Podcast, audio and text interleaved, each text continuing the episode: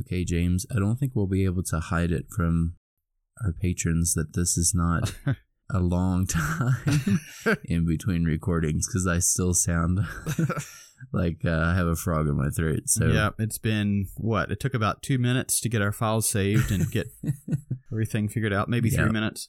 pulling back the curtain just a little bit. Mm-hmm. Uh, sometimes James and I, well, uh, lately we've been doing it more often in the mornings, um, making some of our recordings, and that means I have to get up at around four o'clock in the morning to get myself together for a recording in order to meet up with James's time because we're not we're an hour different, yeah. and so I have my my morning groggy voice on top of uh, on top of my cold. Yeah, I was definitely a little bit groggy myself. This is, I mean, I don't have to get up quite as early. I woke up at five thirty. we are definitely uh, out of our out of our youthful days now that we can we're running schedules like this. Yep. Um, well, let's get right into your your science thing, but this time your science thing got so big it just wanted to take over the whole episode. so we're Yeah. we're just gonna let it let it flow into the main topic for today Yeah. we're gonna talk about the the International Space Station Mm-hmm. and why is there, after all these years, still only one International Space Station? Well, uh, the main, I mean, j- just to sum it up in one word, it's money. Yeah, Yeah, this was this was a question that Shawn put in our notes a while back, wondering why is there only one ISS, and uh, thought, well, this would be a good thing to talk about today, especially since there's been with the whole Ukraine conflict and sanctions against Russia and tensions rising pretty rapidly between the United States and Russia, even though they haven't really been great for the last decade, probably mm-hmm. that's uh, the ISS is is directly in that conflict. So that was kind of why it, I thought maybe it was a good topic to discuss now. They started building the ISS. Well, first of all, what is the ISS? Well, just to, just to kind of get down to basics. So the, the ISS is a is, is the International Space Station. So what does that mean? Well, it's international in that there's a number of different countries. So the two main countries are Russia and United, and the United States, but you also have the European Union, which is made up of what used to be England, but not anymore, uh, France, Germany, Spain, Italy, and a number of other countries support it. Then you also have Japan and Canada. Those are kind of the three big. So the European Union, Japan, and Canada are the three big funders of the ISS. Back in the 1980s, I believe, there was this vision for what I think Reagan was calling Reagan and then Bush, first Bush, were calling space station freedom, okay. something like that, which sounds very much like something like something that would be on uh, r slash America subreddit. Right? yeah, it sounds definitely like it came from the states. yeah. Um, so they were they were thinking to do that, but it was very expensive, and it never never quite happened. Then the Soviet Union fell in the early '90s, and they decided, hey, let's as part of trying to get you know to be friends again with with the Russians, let's work together on this space station because during the '90s there was the space station Mir, the Mir space station, which was the first um, modular space station, so it wasn't made up of one piece. Mm-hmm. The, the United States had a space station in the early 70s, and now I can't think what it's called. Oh, it's called Skylab. And that was it was really big. Then the Russians had a number of smaller space stations that was just like one rocket launched it into space, and then it was visited by astronauts a couple times.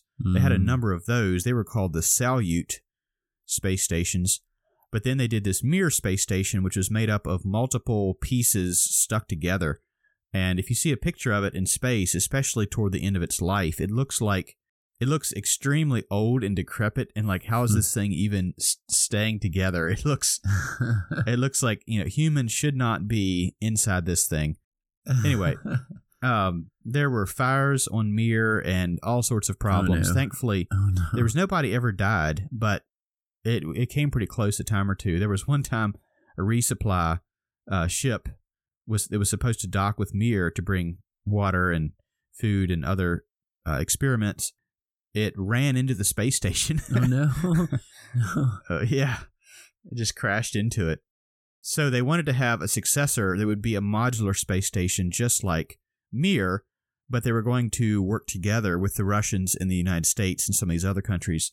So they started putting it together in the early, sorry, the late 90s. So uh, 1998, I think, is when the first, yeah, they launched the first module, the space station, which I think was called the Zarya module. I'm not totally sure. There's the Zarya module and the Zvezda module, which I actually learned how to pronounce this time, that were both launched fairly close together. And in there, there was also an American module. So they started kind of plugging together, kind of like Legos or uh, maybe Tinker Toys. I don't know if you ever used Tinker Toys. So they started kind of putting together, and it was built over the course of. They started building it in 1998, and it was actively being built up to 2011, which is when the the space shuttle was retired. That was really the, the space shuttle was one of the main the main things that was used to launch stuff to the International Space Station.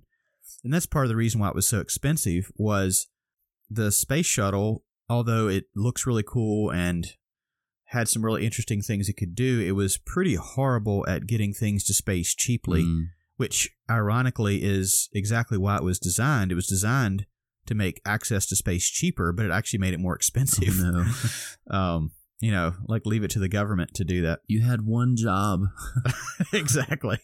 So I think each each pound, I'm not sure if it's pound or kilogram. I get my numbers mixed up, but I think maybe per kilogram it cost around twenty thousand dollars or so to get something into Oh, space. wow.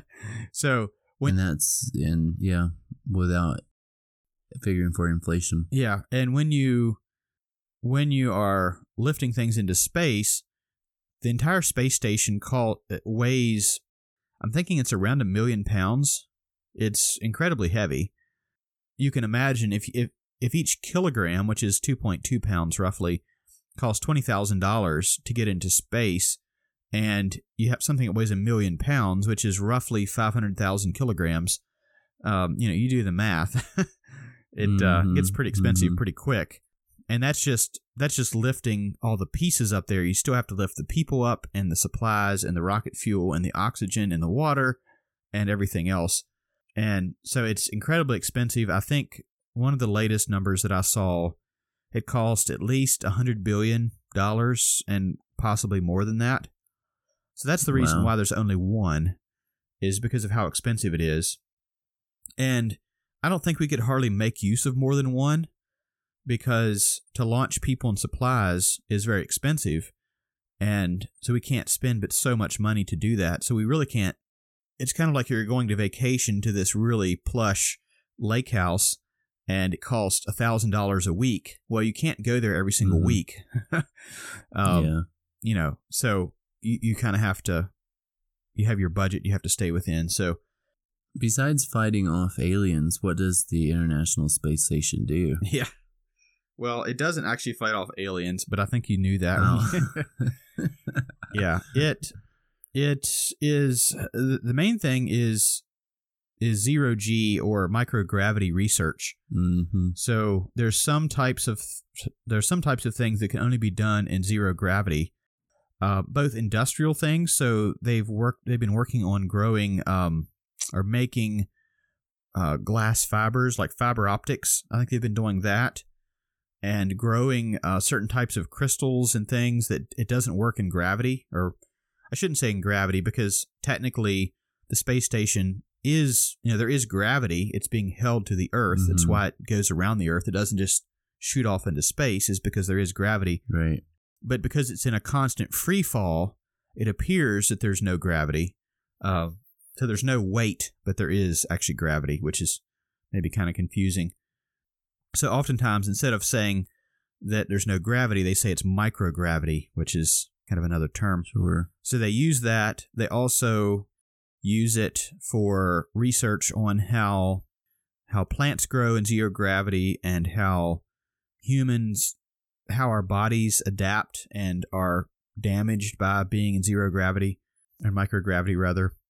Basically, research for further space space exploration is part of it. So that's that's a lot of what it is. Is it's just a research platform, and that's what most of the astronauts do. They takes a certain amount of time to maintain the space station. They have to do spacewalks, go out and work on things, replace equipment, but a lot of what they do is simply just research. Of course, there's also pictures that they take. There's this really neat thing called the cupola, which points toward Earth and it has I think seven windows maybe some of them are fairly large that they can take pictures out of so you can see all these amazing pictures that astronauts take on the space station.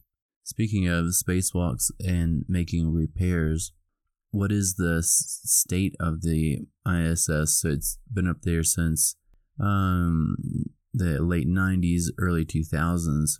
How is it holding up in space? Before I get to that, I have one more thing I want to mention, or a couple things, and then I'll get to that question. I mentioned that it was built in different stages. All these different pieces were kind of going together. Mhm. It was pretty complicated. So we're going to put a link in the show notes that shows an animation of all the different pieces that were going up and the times that they went up and how they were moved around. Oh, neat. It's quite complicated. Um, we'll put that there, and you can you can kind of see see what was going on and see why it cost so much money Yeah, to do. yeah. So, um, and then also as far as the amount of money it takes to keep it going, it cost in 2021. I actually found the U.S. budget for it. In 2021, it cost 1.3 billion to maintain the space station and different costs related to the space station. Uh, but then it's also an additional about 1.9 billion to transport crew and cargo to the space station Hmm. in 2021. So that is a total of let me do. So that would be over three billion dollars, Yeah. 3.2 billion just for the space station. So it's very expensive, which is why you know we we can't do but so much. It's a very expensive oil change and rotation of the tires. Exactly. Uh, they're currently working on uh, replacing the solar panels. Well, not really replacing, like they're not taking off the old ones, but they're putting on new solar panels. They are actually smaller than the old ones, but they are more efficient. They're newer. Hmm. Also, uh, solar panels in space they degrade fairly quickly, so they're uh, they lose capacity over time. And these have been up there for you know ten plus years, some of them. So the, uh, the question is, you know, is the ISS worth the cost? I don't know. That could certainly be argued one way or the other. The budget of NASA is only about 0.5 percent of the total U.S. budget, so it's less than one percent of of all the, the money that the U.S. government spends hmm and the ISS budget is a fraction of that 0.5 per, uh, percent. So, in a sense, I mean, three billion seems like a lot of money, but as government programs go, it's actually relatively cheap. hmm The, the one thing that it does do is it does drive forward a lot of technology development.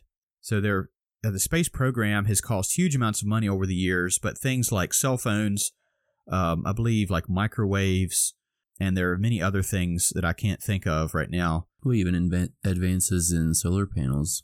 Yeah, exactly. Um, that was the first use of solar panels, I believe, was in space because there's not really any good way to power things in space, but you have this gigantic ball of energy 93 million miles away. And so if you can tap into that, so the first solar panels, they were horrendously expensive, but because they needed energy, it didn't matter how much it cost, they put them in space.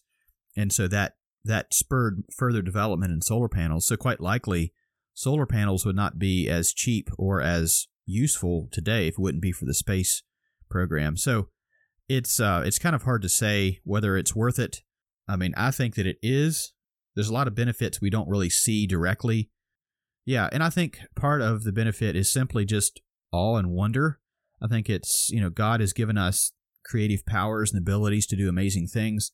I think that's one of the amazing things we can do. You can go out in the evening when it's just gotten dark, and if it's the right time, you can see the space station go go across, and it's just amazing to me to look up and say, you know, there are seven humans up there um, on that thing that's zipping around the Earth at seventeen thousand miles an hour. And It's just incredible. You know, to some people that's not that's not worth the money, and that's fine. But uh, to me, I think it's worth it. Well, and some of the unintended consequences or uh, benefits, maybe, if I could do a throwback to our uh, Lake Titicaca episode, a lot of those islands have have solar panels for their electricity, have small satellites for Wi-Fi, and have uh, cell phones. And this is a way that they can stay connected with the rest of the world. And so, directly or indirectly, even the Aymara people on the floating islands of Lake Titicaca are being affected by some of the advancements Mm-hmm. that come out of the um, research and development from the ISS. Yeah, and I think the government, you know, part of their reasoning as well is that something like the International Space Station is very inspiring and it can inspire young children who saw videos or heard about the space station when they were younger. It can inspire them to to learn more about science and math and engineering. So that way we have a future generation, you know, most of the people, you know, almost everybody that studies that sort of thing won't go to the space station but they might be able to work on some some hardware that might go there or they can just become an engineer that can then work on just the many the many things around us whether it's roads cars batteries those all take engineers and that engineer might have been inspired to to study engineering by the space program. Mm-hmm. that's that's one that that's something that's a little bit harder to get your hand around. Yeah. It, it, it's a source of inspiration. So you asked the, the the international space station and what its status is and well it is wearing out. It has been in space for you know, parts of it have been in space for over 20 years. As it goes around the earth it goes from light to dark and back again and it goes from the, the day side to the night side and each time it does that there's an in- incredible difference in temperature Mm-hmm. and I think one of our first, for what it's worth, episodes, I talked a little bit about that. That on the moon, it's it's really it's actually really really hot on the one side, but really really cold on the other. right. And it's the same way in space. It, there's that cycling of temperature, and most of materials that are sent into space, they use a lot of aluminum in their structure because aluminum is relatively strong and light. And aluminum has a finite lifespan as it as it expands and contracts. It uh, slowly starts to wear out, basically, and eventually it'll start forming cracks. And the one episode where we talked about the Russian space program and the anti-satellite test that they did a while back, uh, I mentioned that the Zvezda module had cracks in it. Turns out it's actually the Zarya module. I had that wrong, but it does seem like there are some small cracks in the Zarya module, and the Zarya module is. I'm almost thinking it's one of the first modules that was launched. It's either the first one or maybe the third one that was launched and attached. So it's been up there for almost the entire time mm-hmm. and it's also a very crucial part. The Russian segment of the space station. So there's uh, there's a Russian segment where almost all the Russian parts are kind of put together, and then there's the international segment, which is where the American, uh, European, and Japanese modules are kind of put together. The Russian segment is involved in helping to reboost the space station so it doesn't fall into the atmosphere Mm. the the American or the international segment is involved in providing energy from solar panels. So they kind of work together. And if you take one away, then it's likely the space station could hardly sustain itself for various reasons.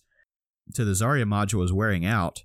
And of course, now the Russian space program administrator, Dmitry Rogozin, has been threatening to pull out of the space station, basically just disconnect the Russian modules and just take them off to be their own free floating space station, which they probably wouldn't survive. So it's more bluster than anything. Uh-huh. But the future of the space station is somewhat in doubt. Currently, it's it's supposed to be funded out to 2030, I believe, by Congress. Um, and after that time, it's going to be deorbited. Or at least that's the plan. But currently, the Russian the Russian side, they're not sure if it'll even survive to 2030 I see. and even if it even if it would survive there's not a guarantee that the russians will actually stick around till 2030 so Huh. there's some pretty big questions about how much longer it's going to be up there you know there's some people that that say well we've spent all this money we want to keep it up there as long as we can uh, and that makes sense but then there are others that say hey this thing is wearing out it's it's served us well but it's time to move on and deorbit it which you know deorbiting something that weighs a million pounds uh, you definitely want to make sure it doesn't come down somebody's Yeah, head. exactly, exactly. So it's it's it's it's not it's not a small task.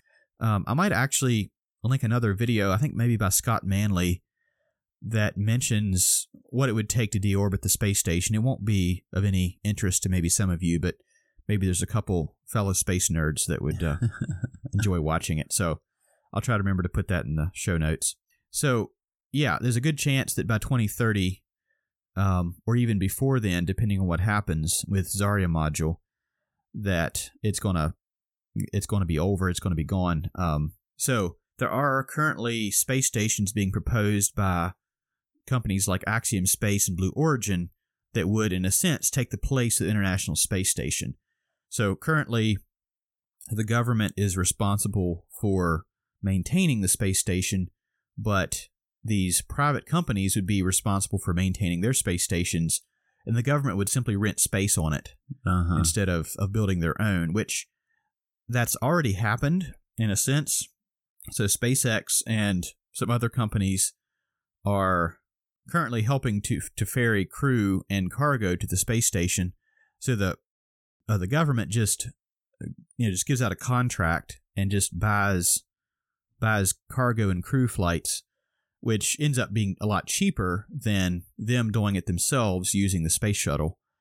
Um, I think the amount of what is it? The cost to get a kilogram up to the space station on the Falcon 9 is maybe $2,000 Oh, a wow. kilogram or something like that. Yeah, big savings. So it's so, so it's around a 10 yeah, it's it's uh, 10 times cheaper approximately than the space shuttle.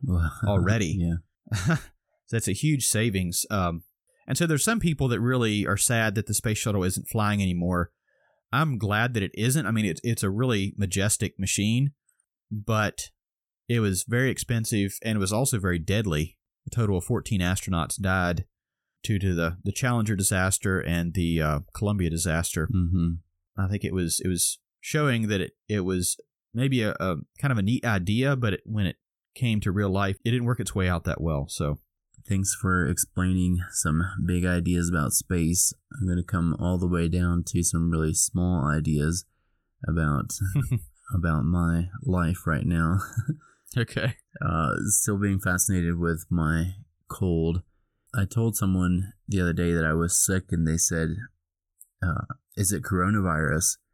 And kind of laughing, and I didn't. I didn't reply to them, but I, I did think and went and, and checked to be sure that sometimes, um, a not insignificant amount of times, the common cold is a coronavirus mm-hmm. and so a lot of times it is a a rhinovirus. I think I said in the last ep- episode a rhinovirus, but I think it is a rhinovirus. But there is a percentage of times that it is a coronavirus, and so there are actually like half a dozen different coronaviruses that are uh, found Mm-hmm. commonly around the world as common colds. This is, I think, part of what led to this uh, this idea or this um uh, I'm not sure. There was this phrase phraseology going around at the beginning of the COVID nineteen pandemic that it is no different from the common cold, and in some aspects that's true because it is a coronavirus and has it is in the same family, has a lot of similar attributes, etc. Mm-hmm. And so in that in that case, um, it is a lot like the the common cold. Yeah. But there are uh, three or 4 Mm-hmm. three three coronaviruses that are a lot more severe, and they are the severe acute respiratory syndrome coronavirus, the Middle East respiratory syndrome related coronavirus, and the severe acute respiratory syndrome coronavirus 19. And so we would know those commonly as SARS and um, MERS and SARS CoV 19. Mm-hmm. What makes these different from the one that we find in the common cold is that they are acute respiratory syndrome, which Mhm. means that it affects both the upper respiratory system and the lower respiratory system at the same time. I knew this, but but um, I was fascinated again to just reaffirm or relearn where is where would you say James upper respiratory system um, is? Well, I would say nasal cavity, throat, mouth, um, trachea, basically everything that's not like in your actual lungs is what I would call upper respiratory. And so uh, that's that's accurate. From the tip of your nose to the tip of your lungs, essentially, is upper respiratory. Mm-hmm. And so sometimes we have a cold and it's in our head. We call it a head cold. Sometimes we have a cold and it's in our chest. We call it a chest cold. But these acute respiratory syndromes are when it's both at the same time. So you essentially have no re- relief in your respiratory system, which means you can't breathe. and not being able to breathe is bad. Especially when you're at 11,000 feet. this is true. Also, a COVID 19 fact or a coronavirus fact. Um, I want to include uh, a link for um, Worldometers, which includes uh, has a lot of data of like year to date things that are going on. Um, one of them being, uh, interestingly, that we're almost at eight billion people in the world, mm-hmm. but um, another uh, one one point that it's tracking uh, since the COVID nineteen uh, pandemic is how many people are, are dying from this coronavirus. And so, so far in 2022, um, as of May 11th, there have been 6,280,000 deaths that are officially attributed uh, officially that are officially attributed to COVID nineteen, the coronavirus, whereas mm-hmm. uh, the common cold is in the United States is like in under a thousand cases, I think.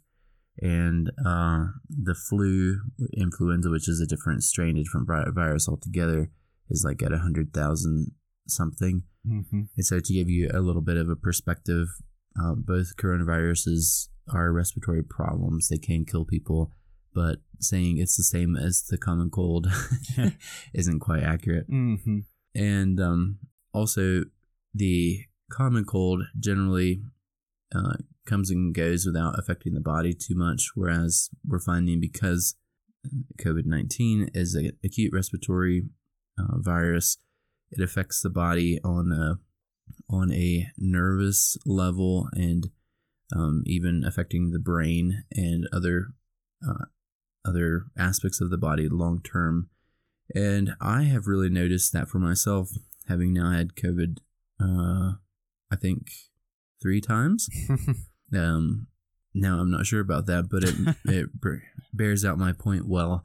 Is that um, I cannot remember stuff like I could before. I used to be kind of a bit um, proud of being able to remember lots of details about things, but anymore I really have to depend on on my wife and others to help me remember events that happened even not very long ago. Mm-hmm. So it's kind of interesting to see how my brain has changed after. I think mostly after the very first one, which was rather acute and had I had a high temperature for a long time. Yeah, it's definitely nothing to to mess with. I just recently heard that, somebody that I've worked with a little bit, uh, a younger lady. Well, I say younger. She's a year or so younger than I am, I believe. She has been. She got COVID a couple months ago, and she is dealing with um, basically it affected her heart, and so she's having issues with her mm-hmm. heart racing, and like her her heart rate will just all of a sudden just spike for some reason, and she's also really tired. She's a school teacher, and so she has a hard time getting through the school week. Uh, somebody told me just the other day that she gets through the week, she recovers a little bit on the weekend, just enough to where she can teach, you know, the next week. So it's pretty, yeah. So it's it's really strange that something that is a respiratory virus is affecting your heart. It's really really weird. It's uh it seems like it's it's affected all parts of the body in a lot of ways. So and while I am still recording the I said that 6 million deaths were in uh 2022. That is actually from the beginning of 2020 up in, until now. Mm-hmm. We're in, in the same in the same area. It would have been a couple hundred thousand cases of the other. So I'll include those links where you all can look over them and and see the data for yourself.